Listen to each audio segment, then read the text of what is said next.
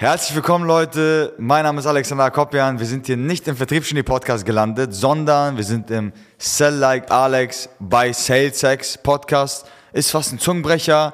Das Marketing-Team hat sich auch extra Mühe gegeben für den Namen. Und ja, das ist eine eigene Serie, die wir jetzt starten.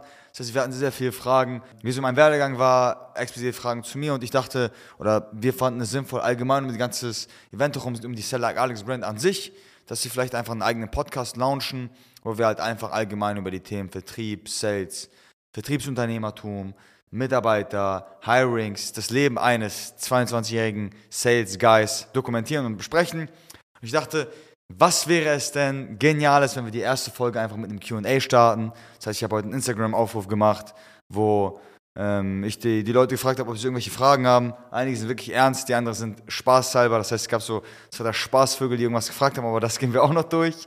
Ähm, und ja, ich glaube, es sind irgendwie roundabout 40 Fragen. Das heißt, wahrscheinlich wird es auch noch einen Teil 2 geben. Ich weiß es nicht. Hoffentlich. Je nachdem, wie meine Laune ist. Gleich nach der einen Folge. Aber ich hoffe, ihr, ja, euch gefällt das. Ihr könnt mich gerne jetzt auf Instagram erreichen. Da könnt ihr auf genau solche Themen eingehen. Und ich würde sagen, let's go. Fangen wir mal an. Also, wie gesagt, es ist eine Fragerunde. Wir hatten halt eine Insta-Story und da kamen ein paar Fragen zustande. Die erste Frage ist, wie viel Geld willst du verdienen in deinem Leben? Also wie viel Geld ich verdiene. Ich habe mir darüber eigentlich noch gar keine Gedanken gemacht, aber ich würde einfach mal pauschal abgeben, äh, antworten so viel wie geht. Also ich muss Minimum mal in den nächsten zwei, drei Jahren eine Million im Monat machen, sonst hat das alles hier vorne und hinten keinen Sinn gemacht. So. Wir haben eine Frage von David, nämlich, wie bildest du dich konstant weiter? Konsumst du Medien, Bücher, TV oder ähnliches? TV nicht. Ich glaube, im TV läuft seit zwei, 2011 nichts mehr Gutes. Ich glaube, es ist nur Trash-TV. Außer Galileo, ich weiß nicht, ob das noch läuft, aber das habe ich früher zumindest immer geguckt. Ich, ich lese, also ich sage euch, wie es ist, diese ganzen Bücher, die ich mir anschaue, die sind komplett in der Sales-Bubble. Ich finde, Power ist ein richtig geiles Buch. Ähm, 48 Gesetze der Macht, geistkrank. Natürlich ist das ein bisschen düster und man sollte nicht alles so, also wenn man, wenn man noch einen Funken Seele in sich hat, wird man nicht alles so zu 100% adaptieren. Aber ich schaue mir sehr, sehr viele Videos zu Grant Cardone an, Alex, Alex Hermosi, ähm, Iman Ghazi konsumiere ich viel, das, der macht geilen Content. Ähm, wen gibt es noch? Grant Cardone finde ich halt, wie gesagt, die Sachen geil. Belfort kann ich seine Bücher empfehlen. Was rein Sales Know-how angeht, sind die wirklich stark. Und, aber ich suche eigentlich, also ich versuche mich tagtäglich immer weiterzubilden. Ich habe mir früher sehr, sehr viel zum Thema Rhetorik angeschaut. Jetzt ist eher der Fokus auf Leadership. Das heißt, der nächste Hebel für mich persönlich zu skalieren ist natürlich Überführung. Das heißt, sind so da meine Dinge. Ich gucke mir auch die ganzen Live-Call-Aufzeichnungen an und studiere die auch durchgehen von Gary. Der macht ja bei uns äh, Leadership Live-Calls. Also das ist auch wirklich krass know muss, muss man ehrlich zugeben. Und das sind so die Dinge, die ich mir anschaue. Natürlich konsumiere ich auch oder versuche mir auch immer hier was mitzuschreiben, wenn ich mit Tarek oder David spreche. Da ziehe ich auch noch, ob ich es mir glaubt oder nicht, Student Mentality immer noch, ich schreibe mir immer was mit. Dann hat David mir einen Tipp gegeben, äh, habe ich benutzt, drei Close ASAP mehr, das war geil. Shoutouts an Davids Tipps, das ist immer so ein Gag, ich sage immer, dass die, das sind die äh, Tricks aus der Trickkiste. Die sind immer geisteskrank. Aber ja, aber das Ziel ist gar nicht, finde ich, persönlich für mich, irgendwie so 100 Bücher pro Jahr zu konsumieren. Das macht nicht viel Sinn, weil die meisten machen das sehr inflationär und lesen sich das einfach durch. Und äh, ja, dann war es das auch. Es ist wie eine Serie, die sich einfach durchschauen. Aber, aber ich versuche immer, ein Buch, wenn ich es packe, zu lesen. Ich glaube, Power habe ich locker viermal hintereinander gelesen, weil du auch ein bisschen brauchst, bis du das checken kannst. Also du liest ja nicht ein Buch und dann kannst du ASAP alles anwenden, aber du, du, du musst es ja immer wieder konsumieren, damit du da ein paar Inhalte rausziehen kannst. Und, äh, aber sonst bin ich immer offen für Buch, Bücherempf Bücherempfehlungen oder Buchempfehlungen, sorry. Und äh, wenn ihr da irgendwas Interessantes habt, schickt das gerne rüber. Aber ja, ich kann die Bücher von Belfort empfehlen. Den Content von den YouTubern war geil, kann man auch machen. Grant Cardone macht teilweise Videos über Live-Sales, macht zwar auf Englisch, für jeden, der Englisch nicht kann, nicht so geil, aber das wird man sich auf jeden Fall reinziehen. Der Kloster Live, der macht immer so Sales-Trainings. Der Kloster die Leute live weg am Telefon. Das ist geistkrank, wie er das macht. Da kann man sich sehr viel abnehmen, wie, so, wie der Typ so euphorisch und wie der charmant äh, den, den Close einfädelt. Finde ich mega geil. So, das einmal dazu. Aber auf jeden Fall Weiterbildung ist sehr, sehr wichtig. Student Mentality, man, das ist die Sache, die wir seit Tag 1 predigen. Hört euch nie auf, weiterzubilden. Das ist das Wichtigste, was man machen kann, immer sein Gehirn zu nähren mit guten weiteren Informationen. Aber ich habe natürlich auch Glück, weil ich Mentoren habe in meinem Umfeld, direkten Umfeld, ne? nämlich Tarek und David, da kann ich halt, oder Gary, da kann ich halt immer was rausziehen. Ne? Für Leute, die das nicht haben, müssen sich halt den, den Content konsumieren auf, auf den Kanälen oder sich halt einen Mentor suchen in dem Fall. Ne? So. Was haben wir noch für eine Frage? Was ist dein nächstes Ziel? 3 Millionen Closing-Volumen im Monat. Das will ich spätestens bis Dezember machen. Ja, das wäre ein gutes Ziel. Und mm, ja, das ist, glaube ich, kann ich einmal so hinstellen. So.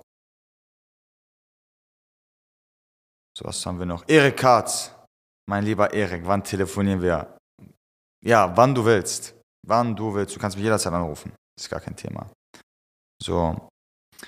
Von Tim. Wie schafft man es, 100% Positivität nach außen auszustrahlen?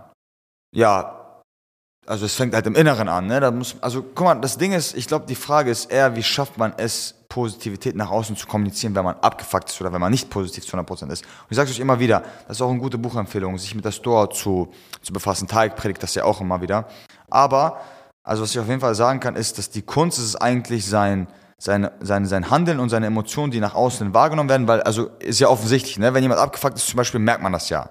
Ne, wenn ihr zum Beispiel einen guten Freund habt, der scheiße drauf ist, sieht man ihm das direkt an. Die Kunst ist es eigentlich, seine inneren Emotionen von den äußeren Emotionen zu trennen und glücklich sein zu können, unabhängig von der Aussituation, die es gerade ist. Das heißt, man muss irgendwie, die, die Kunst ist es nicht, immer auf 100% Euphorie rumzugurken, die ganze Zeit von Call zu Call, sondern die Kunst ist eher seine Emotionen im Griff zu halten. Auch wenn es mal scheiße läuft, sich davon nicht abfacken zu lassen oder sich halt äh, davon runterziehen zu lassen. Und dementsprechend sehr, sehr wichtig, halt auch ein Ventil zu haben, wie man seine, wie man sich künstlich, also für Leute, die es jetzt, ist ja schwierig, schwieriger Prozess, von heute auf gleich irgendwie auf seine Emotionen zu scheißen, aber ein gutes Vehikel ist dafür, ein Ventil zu haben, wie man Positivität kreieren kann, wenn man abgefuckt ist. Bei mir ist es, ich gehe spazieren, ich rauche eine, ich rufe äh, ein Familienmitglied von mir an, ich realisiere oder visualisiere, warum ich das alles machen will, stelle mir materialistische Ziele vor, ich gucke mir an, was ich bis jetzt erreicht habe, ähm, ich höre Gute Musik, ich höre immer, wenn ich abgefuckt bin, von Michael Bublé. Feeling Good. Das ist eine gute Empfehlung, ist ein krasses Lied, aber ja, stelle ich mir vor, wie ich irgendwie, weiß nicht, äh, in einem Monat 10 Millionen verdiene und dann bin ich wieder gut gelaunt. Ja, weil am Ende des Tages, der Tag ist viel zu kurz, um negativ zu sein. Das funktioniert nicht. Ja. So. Jemand fragt mich, was ist dein Traumauto? Schwierige Frage. Es ist auf jeden Fall entweder ein Lamborghini oder ein Ferrari, aber ich weiß nicht genau was. Ja, ich bin auch nicht so ein Autofanatiker, Mann. Ich bin wirklich, leider Gott, ich habe von diesen Autos keine Ahnung. Ich weiß nicht, wie die gebaut sind. Ich weiß nicht, was ein Ferrari besonders macht. Ich weiß nicht, was ein Lamborghini besonders macht.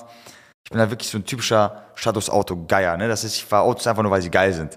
Nicht, weil ich weiß, wie, wie der Lamborghini-Motor äh, aufgebaut ist. Ich feiere es nur, wenn ich, ich feiere es nur, wenn morgens man zur Arbeit fährt und das Auto einen kranken Sound hat. Das motiviert einen. Aber ich bin tatsächlich kein Autofanatiker. Ich fahre auch Autos leider Gottes immer zu Schrott. Das heißt, ich crash habe gefühlt jedes, jedes Firmenfahrzeug, ich hatte zwei, drei bis jetzt, immer gegen die Wand gefahren. Leider Gottes, es tut mir leid, aber was willst du machen? Das ist nicht meine Stärke. So, Yannick, Yannick von Niro Media fragt mich, welches Red Bull? Absolut loste Frage. Yannick ist aber ein netter Typ, deswegen beantworte ich trotzdem. Ich finde den Weißen sehr gut. Der Weiße schmeckt bombastisch. Eisgekühlt, perfekt. Mit einer Zigarette in der Mittagspause gibt nichts Besseres. So, was machst du, äh, um, gute Laune in, um mit guter Laune in den Vertrieb zu gehen?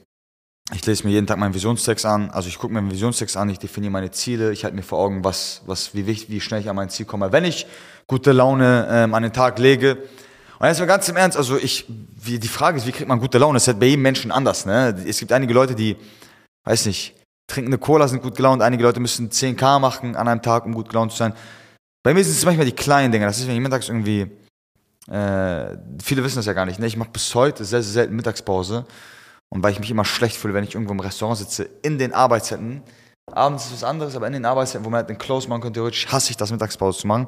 Aber es ist immer ein Highlight, wenn ich im Sommer draußen sitze mit einer krass kalten Kohle. Bei Mesh haben die immer so ein gefrorenes Glas. Das macht mich glücklich. Wenn ich verdammt nochmal Zeit habe, mir eine, eine eisgekühlte Cola reinzuhauen, eine Zigarette und ein Steak. Das ist, das, das, reicht, das reicht schon aus, ehrlich. Manchmal sind es die kleinen Dinge im Leben, nicht die großen da, ich muss nicht irgendwie, weiß nicht, äh, keine Ahnung, 100k an einem Tag machen. Klar fühlt sich das gut an und ich werde auch immer 100k bevorzugen bevor der Cola, aber an Tagen, wo ich 200k mache, gönne ich mir eine Cola. Das macht mich auch schon glücklich. Ja. So, was habe ich denn hier für Fragen? Ist David dein Cousin? fragt einer. Ja, David ist mein Cousin, tatsächlich. Leiblich. Also wir sind verwandt miteinander. So. siehst du dich in den nächsten Jahren von Levi? In Hamburg oder wohin soll die Reise gehen? Auf jeden Fall, also ich kann euch ehrlich gesagt sagen, ich bin null der Freund von dieser Remote, auch wenn man es machen könnte, Remote. Ich genieße mein Leben draußen bei einer Sonne und mache da meine Sales Calls, weil klar gibt's gibt's irgendwelche, also ich will jetzt Deutschland nicht haten oder sowas, ne, aber die Steuern sind hier schon hart, äh, aber ich will jetzt hier nichts Falsches oder Politisches sagen, aber grundsätzlich, natürlich gibt's Länder, wo es geil ist, also für jeden, der in Hamburg ist, der weiß, das Wetter ist ehrenlos, aber ich sage euch ganz ehrlich, das Gute an Hamburg ist, das wird da so scheiße den ganzen Tag, du kannst nichts anderes machen, außer zu arbeiten. Deswegen ist das ein gutes Land, um zu arbeiten. Wenn ich irgendwo in Dubai rumgucken würde, dann würde ich 100 Dinge lieber machen, als irgendwie zu arbeiten und würde ich wahrscheinlich am Pool sitzen und deswegen begebe ich mich erst gar nicht in solche Situationen, wo ich diese Gelegenheit habe, irgendwie zu chillen oder, oder mittags eine Pfeife rauchen zu gehen oder, weiß ich, abends um drei Uhr nachts eine Grillplatte zu fetzen. Deswegen lieber in Deutschland bleiben für die nächsten zwei, drei Jahre, wirklich ordentlich abcashen und dann irgendwann langfristig gesehen, sicherlich, ähm, ich würde mich nie so an einen Ort binden, aber ich finde Monaco eigentlich ganz geil. Dubai ist auch cool, auch wenn das viele Leute haten und sagen, es ist mehr Schein als Sein. Ist es auch, aber es ist, also ist halt wie ein, wie ein, wie ein Freizeitpark für Erwachsene eigentlich. Was gibt es noch für geile Gegenden? Ich finde die Schweiz, ich will langfristig in die Schweiz auf jeden Fall, das, das wollte ich sagen. Die, die Schweiz ist best, bester, bester Ort, Alter. Geil, geografische, geografische Lage attraktives äh, Steuermodell, wenn man das hier so sagen kann. Schweiz, krass. Ich will irgendwann in die Schweiz, auf jeden Fall. Vielleicht, ja, irgendwann. Die Schweizer Kunden können sich freuen, wenn ich in der Schweiz bin. So. Was sollte man in schlechten Phasen anders machen? Fragt mein Vertriebsarbeiter Arno Dengra. Grundsätzlich, in schlechten Phasen sollte man eigentlich an die Basics appellieren. Das heißt, wenn ich eine schlechte Phase habe, stelle ich mir eigentlich immer die Frage, ob ich irgendwas anders mache in Bezug auf gute Phasen und wenn die Antwort Nein ist, dann mache ich ganz normal weiter. Die meisten Leute, das sind immer Fehler, dass sie in schlechten Phasen anfangen, irgendwie ein, zwei Dinge umzuändern. Und wenn sie anfangen, irgendwelche Dinge umzuändern, ganz viele, viele mehrere, weil, also die Leute fangen an, ganz viele Dinge umzuändern in schlechten Phase. Sie werden panisch. So. Hat halt den Nebeneffekt, dass wenn du ganz, ganz viele Dinge umänderst und halt es gar nicht mehr läuft, du halt nicht weißt, was war dieser Hebel, der das dazu gebracht hat, dass es gar nicht mehr läuft. Deswegen, wenn ich optimieren würde, nur in guten Zeiten, in schlechten Zeiten umso eher auf meine Basics fokussieren. Umso eher dafür sorgen, dass ich meine Ziele aufschreibe, umso eher die Morning Meetings machen, umso eher routiniert an den Tag gehen. In schlechten Zeiten, es, schlechte Zeiten sind wie Treibsand, sind kräftezehrend. Die Liane, die dich, an der du dich rausziehen kannst, sind die Routinen, die du hast in deinem Leben, an denen du dich festklammern kannst und alles genauso machen kannst wie davor und du quasi schlechten Zeiten über dich ergehen lassen kannst und trotzdem 100% Gas geben kannst. Das ist eine Analogie, die ich immer dann fahre. Tipp für Jugendliche, die einmal Vertriebler werden wollen. Fragt mich ein Dude auf Instagram. Ja, das ist das Ding. Also wenn ihr anfangen, also wenn ihr anfangen wollt im Vertrieb und, und irgendwie in den ersten ein, zwei Jahren die Kohle machen wollt, lasst es sein, ist schwierig, aber wenn ihr also ich würde ich würd Vertrieb grundsätzlich Leute, guck mal, Vertrieb wird immer so, das war auch das damals bei mir, das Ding. Vertrieb ist ja, gehen ja eigentlich eher die Leute rein, wenn sie perspektivlos sind, weil sie gar nichts anderes machen können, deswegen landen sie im Vertrieb oder wenn sie da irgendwie reinrutschen. Ich bin mehr oder weniger reingerutscht. Ich glaube, die Story hat, hat jeder SalesX-Member hundertmal schon erklärt, wie ich hier angefangen habe. Ist ein Running Gag geworden. Aber wenn ich in den Vertrieb anfangen würde als junger Vertriebler, würde ich mir auf jeden Fall einen Vertrieb suchen, wo die Provisionen ungedeckelt sind, würde ich mir einen Vertrieb suchen, wo äh, es möglich ist, weitere, also wo, wo, man, wo man ein Team um sich herum aufbauen kann. Ich würde mir auf jeden Fall darauf achten, dass es, also das Unternehmen ein gutes Produkt hat, weil wenn das Produkt shit ist, dann werdet ihr es vielleicht ein, zwei Mal verkaufen können und dann werdet ihr niemals Folgegeschäft machen können mit eurem Bestandskunden. Aus meinen dreieinhalb Erfahrungen heraus jetzt ist das Bestandskundengeschäft mit das Wichtigste. Ich generiere 70% meines Umsatzes nur über Bestandskunden.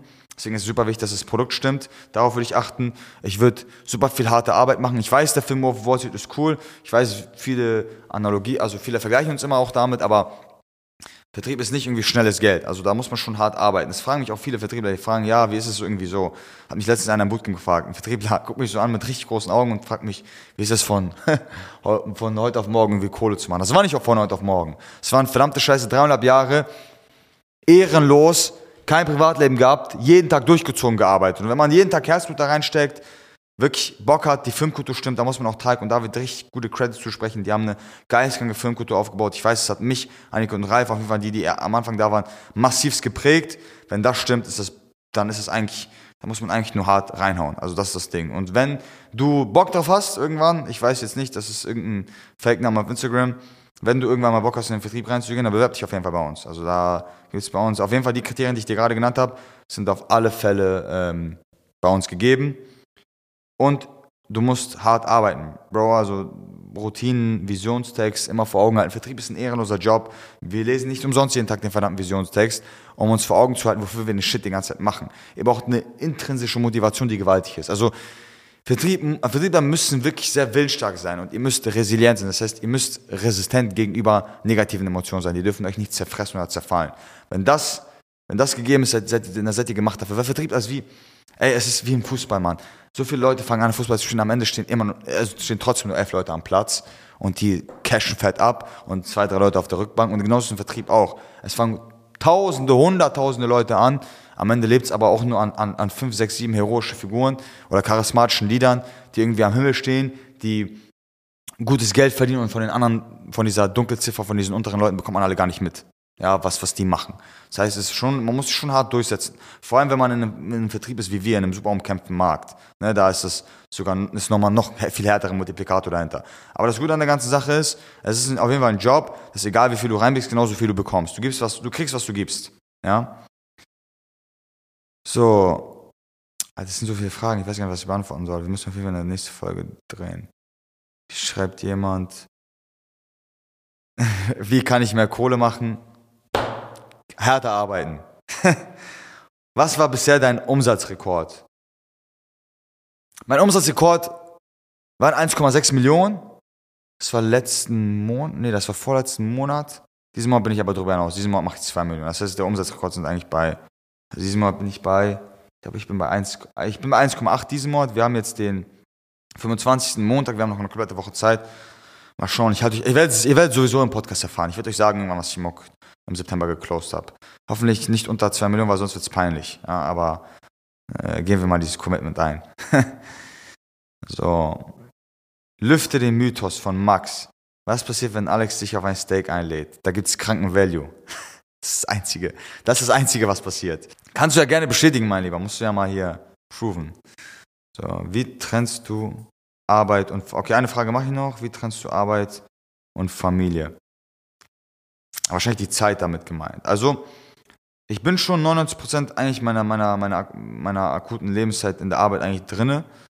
Ähm, ich versuche mit meiner Familie oder meinen engsten Leuten nicht quantitativ viele Momente zu haben, sondern eher qualitative. Das heißt, wenn es eh schon weniger sind, versuche ich diese Momente mit Qualität zu füllen. Und da ist auch gut, wenn man äh, da irgendwie nicht aufs Geld schauen muss, sondern da einfach machen kann, was man will mit seinen engsten Leuten. Weil am Ende des Tages macht man es ja für die ganzen, also für die engsten Leute. Also ich, viele fragen mich auch immer, also was ist so dein Antrieb?